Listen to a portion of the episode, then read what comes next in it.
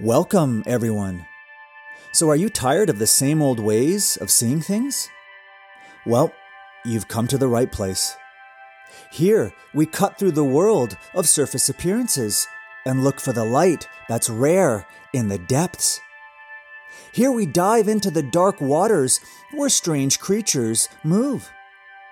Here, we're free to be that foolish knight who lunges at windmills and who lights up the world with his magical vision. It's all too much, says George Harrison. Well, that's true. But all the more reason to jump into it and intoxicate yourself with life's infinite profusion.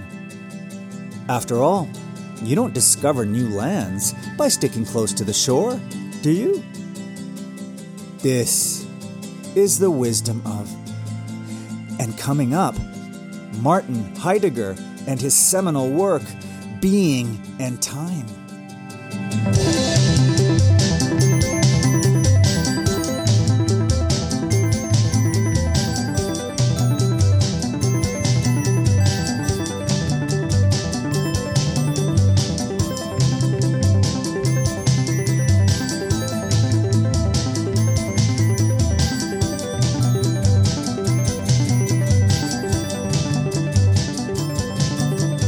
Uh, so yeah, so I'm finally I'm finally out of isolation, and I'm looking at the run sheet today, and obviously we have a really nice, easy episode to start off with. And I look at the first note I have. It turns out Heidegger, uh, the focus of today's episode, Heidegger was a Nazi, or at the very least, he was a member of the Nazi Party early on. I think in the early 1930s or something. I'll just let that sit there for a second because, you know, like in our modern world where every third person is accused of being a Nazi, or a world where people argue about the moral failings of Kermit the Frog, it's a bit different because here we are, we have, again, to a certain extent, an honest to goodness Nazi. The idea of bringing it up puts us in a real kind of uh, real pickle, a rock in a hard place kind of situation if we just ignore it and we don't bring it up, we could be accused of being whitewashers, afraid of the truth, and generally just dopes.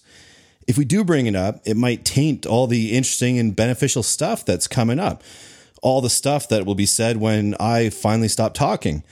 I can imagine a particularly vivid straw man, or straw woman for that matter, that rather than listening this will rip off his or her earbuds and flush their iPhone 17 or Samsung Galactus down his or her toilet to get rid of this awful, awful Nazi talk.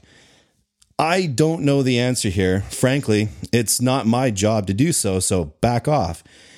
But if I focus on my favorite topic, me, myself, and I, I have to admit that I have done some not so good things, some not so smart things in my life. I'm not talking about joining the Nazi party bad, but bad. Like one time in a tightly constrained environment, specifically a packed back seat of a car, I had to, as the kids say, barf. But instead of throwing up out the window that was right beside me, I instead I instead I threw up right in the ear of my friend who was sitting in the middle. To protect his reputation, I'll just call him Mr. T. What an awful, disgusting thing to do to Mr. T. But you know what? Instead of justifiably beating me to death with a tire iron, he forgave me, basically immediately. Really, as soon as 90% of the vomit was off of him. So, what's the lesson here? Um, I was there when you uh, vomited into his ear. That was a real classic and uh, sad. But you know what they say comedy is tragedy plus time. Anyway, we're, we're definitely going to leave Heidegger and the Nazi stuff behind. We're just going to focus on some of his more well known philosophical views. But uh, first, and as usual, a brief summary. So, Martin Heidegger was a German philosopher who was born in 1889 and who died in 1976. He's probably best known for his 1927 philosophical work, being and time, which is the work that we're going to draw from today. Heidegger is undoubtedly one of the most influential philosophers of the 20th century.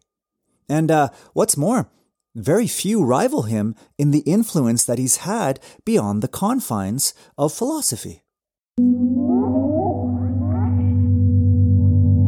I know I might do this too often, but what the hell? You have to dance with the one that brung you. So once again, I'm going to say things that are knowingly absurdly wrong. It feels like quite a few philosophers like to really bag on uh, Descartes. That's not the absurdly wrong part. This is it. I feel like maybe maybe they're kind of jealous or envious. I, I forget which one's which. But regardless if they're envious or jealous, it's of his kind of transcendent success. Cogito ergo sum. I think, therefore I am. It is an objectively massive philosophical hit. And it feels like the other philosophers with their hipster glasses and elaborate scarves maybe viewed him as a kind of a sellout. Like the real ones are in some darkened basement doing some Radiohead Kid A type music crafted for only those that, you know, the ones that know they know. Instead, Descartes, he's out there doing some sort of version of Who Let the Dogs Out. If you check like the real philosophy billboard charts, I think Therefore I Am is number three all time on the best selling aphorism lists, only behind the all time greats of The Unexamined Life and God is Dead by the Beatles and Stones, respectively. Heidegger's trio, Vorhandenheit, Zuhandenheit, and Entschlossenheit didn't even chart and led him to be dropped by his record label. Or perchance there is something more substantial, less uh, completely fabricated out of whole cloth that Heidegger questioned about Descartes' view. Maybe? Hey, you know what? We should do a top 10 list of the philosophy billboard charts. That might, um, actually work. Let's remember that. But yeah, to, to get back to your, to your question, Heidegger, who you're right, didn't have the, uh, the sexiest aphorisms ever, did question Descartes' view. Okay, so in order to understand what Heidegger is doing, it's crucial that we know a little something about Rene Descartes.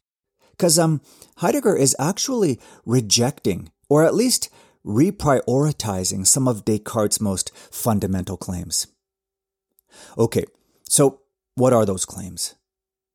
Well, Descartes made this distinction that uh, essentially became the, the characteristic thesis of modern philosophy.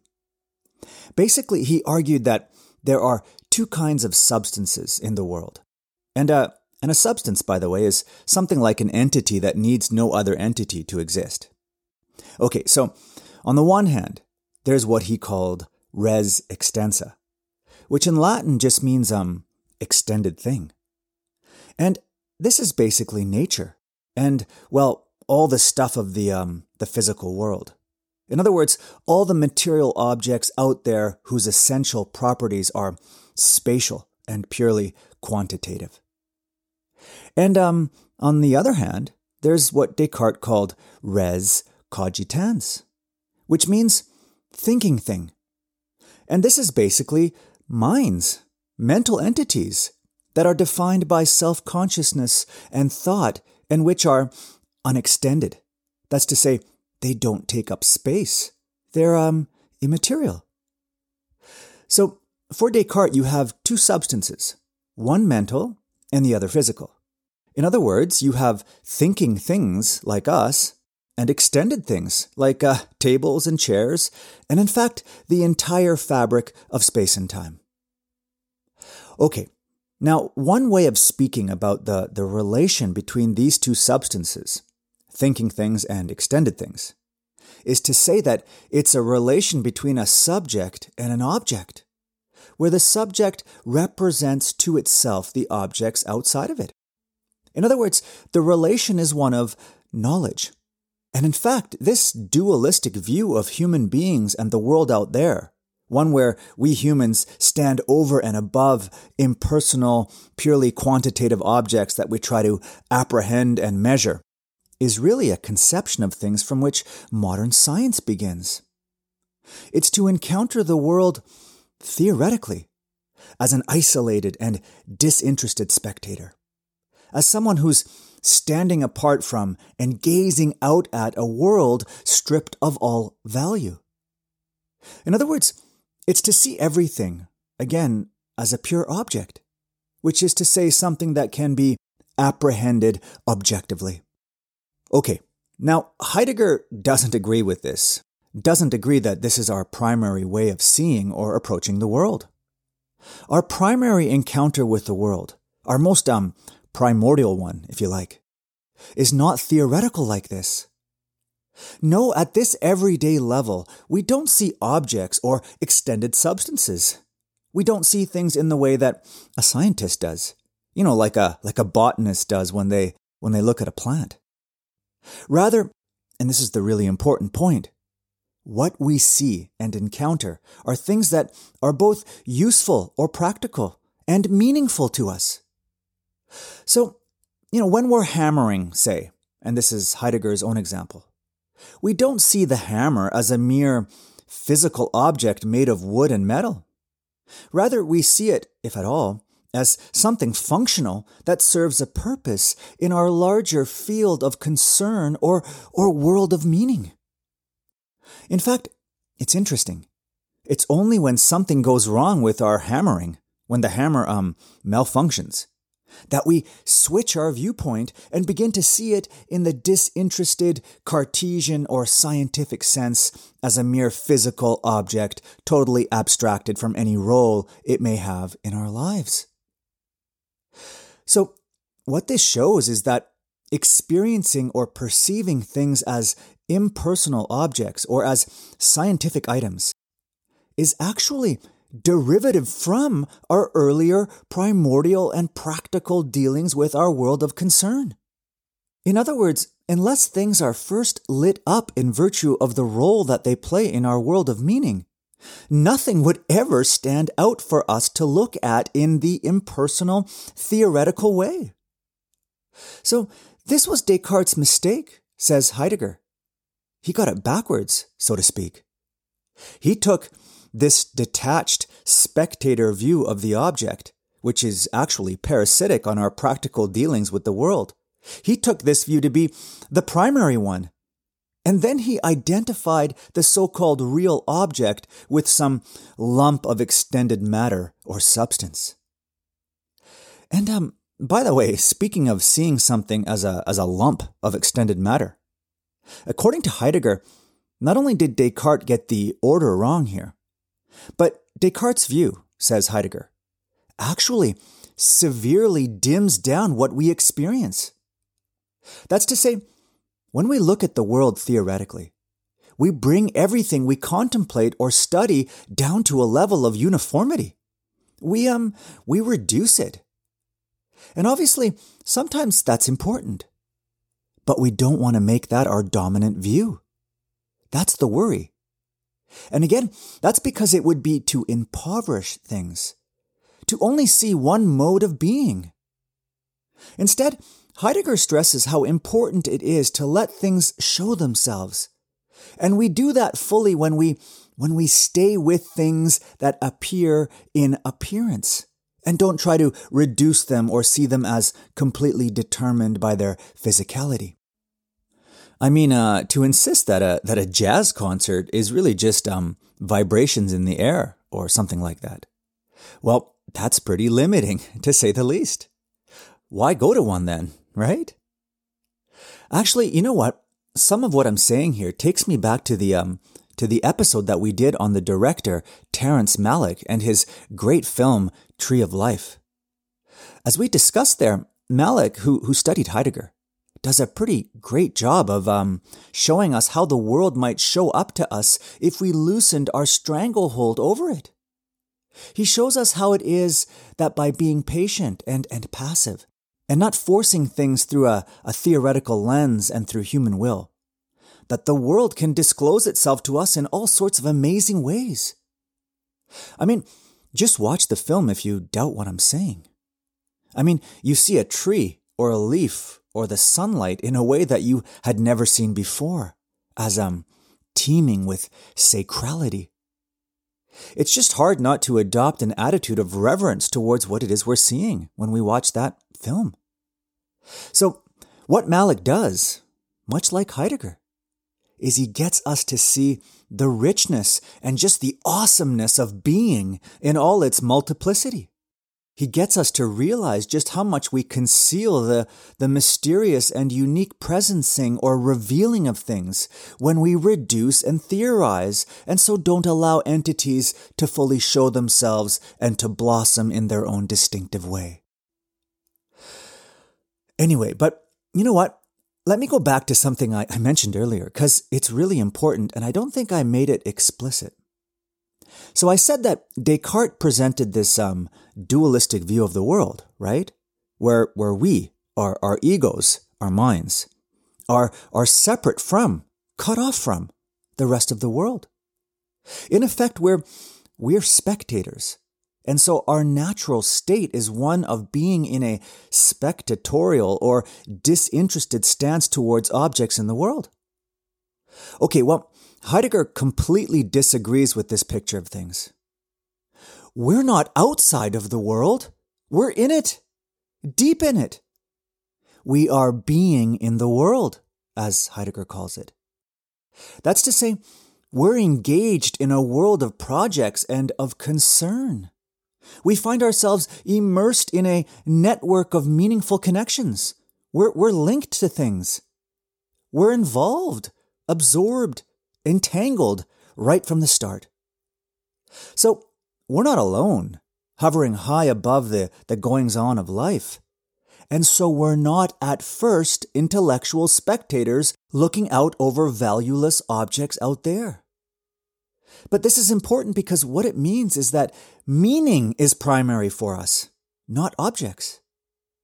Because we're all thrown into a world of concern, things just light up for us they have significance for us. And that's because we're part of and engaged with this world that we find ourselves in.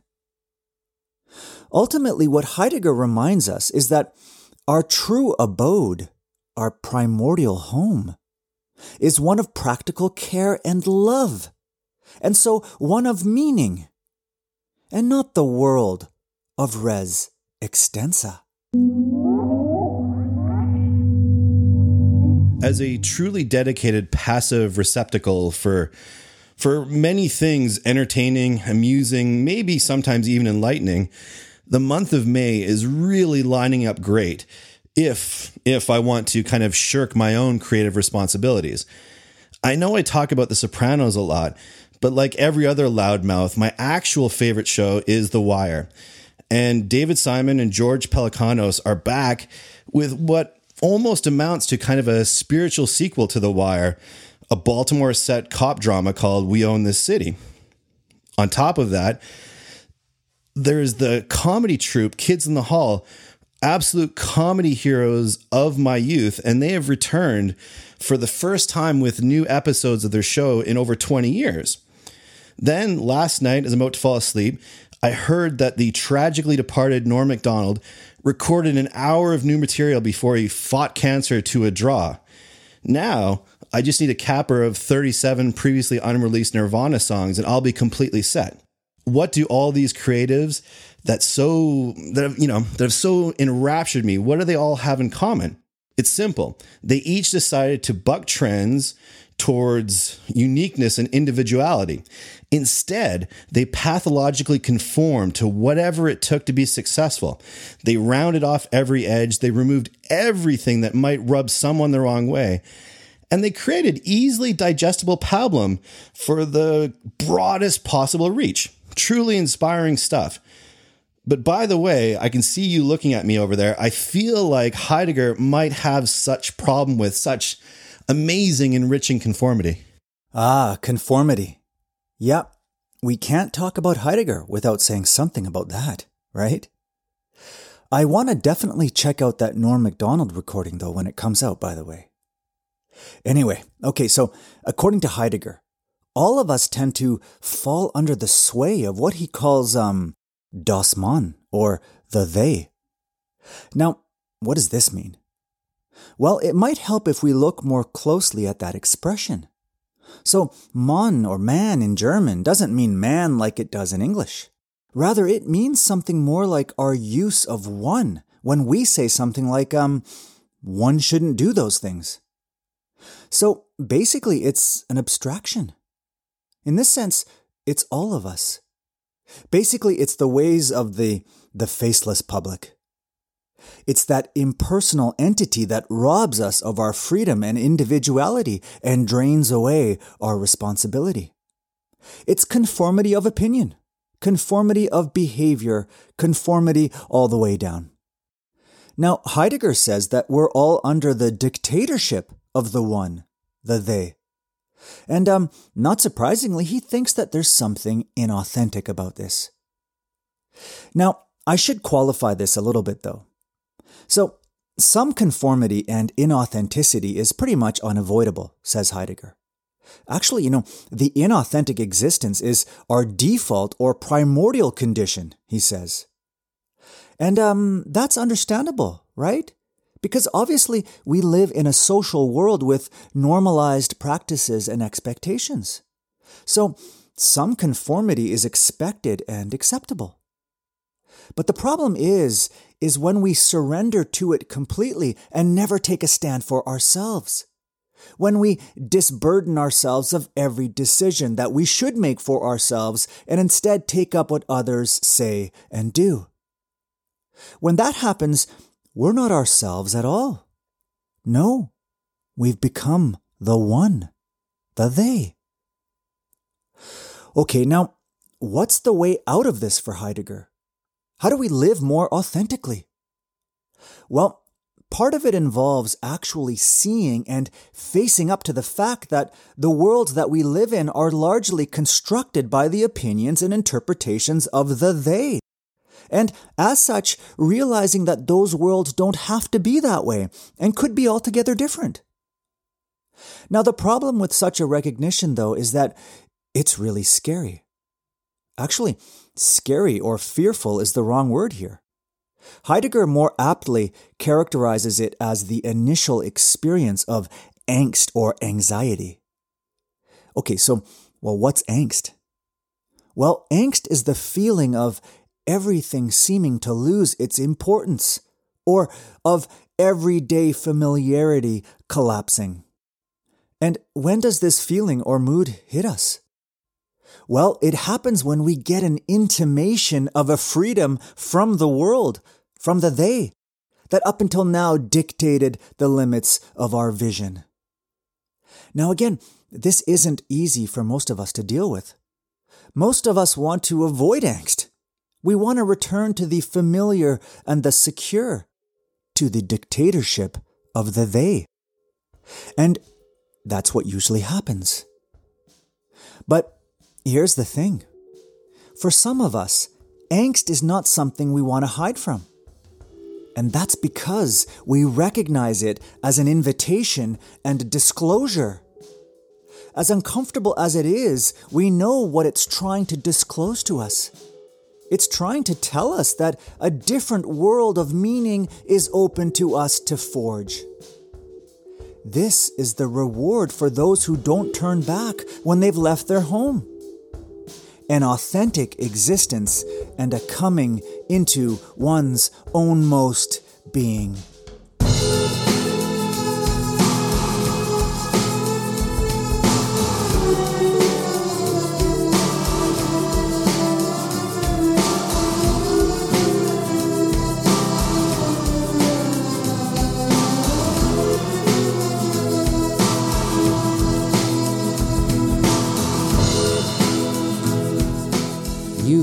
Listening to The Wisdom of Podcast. If you want to know more about this topic or the podcast in general, visit wisdomofpod.com. And as usual, we love to read your questions and comments. Reach us at info at wisdomofpod.com or on Twitter at wisdom underscore pod. Our next episode Seneca!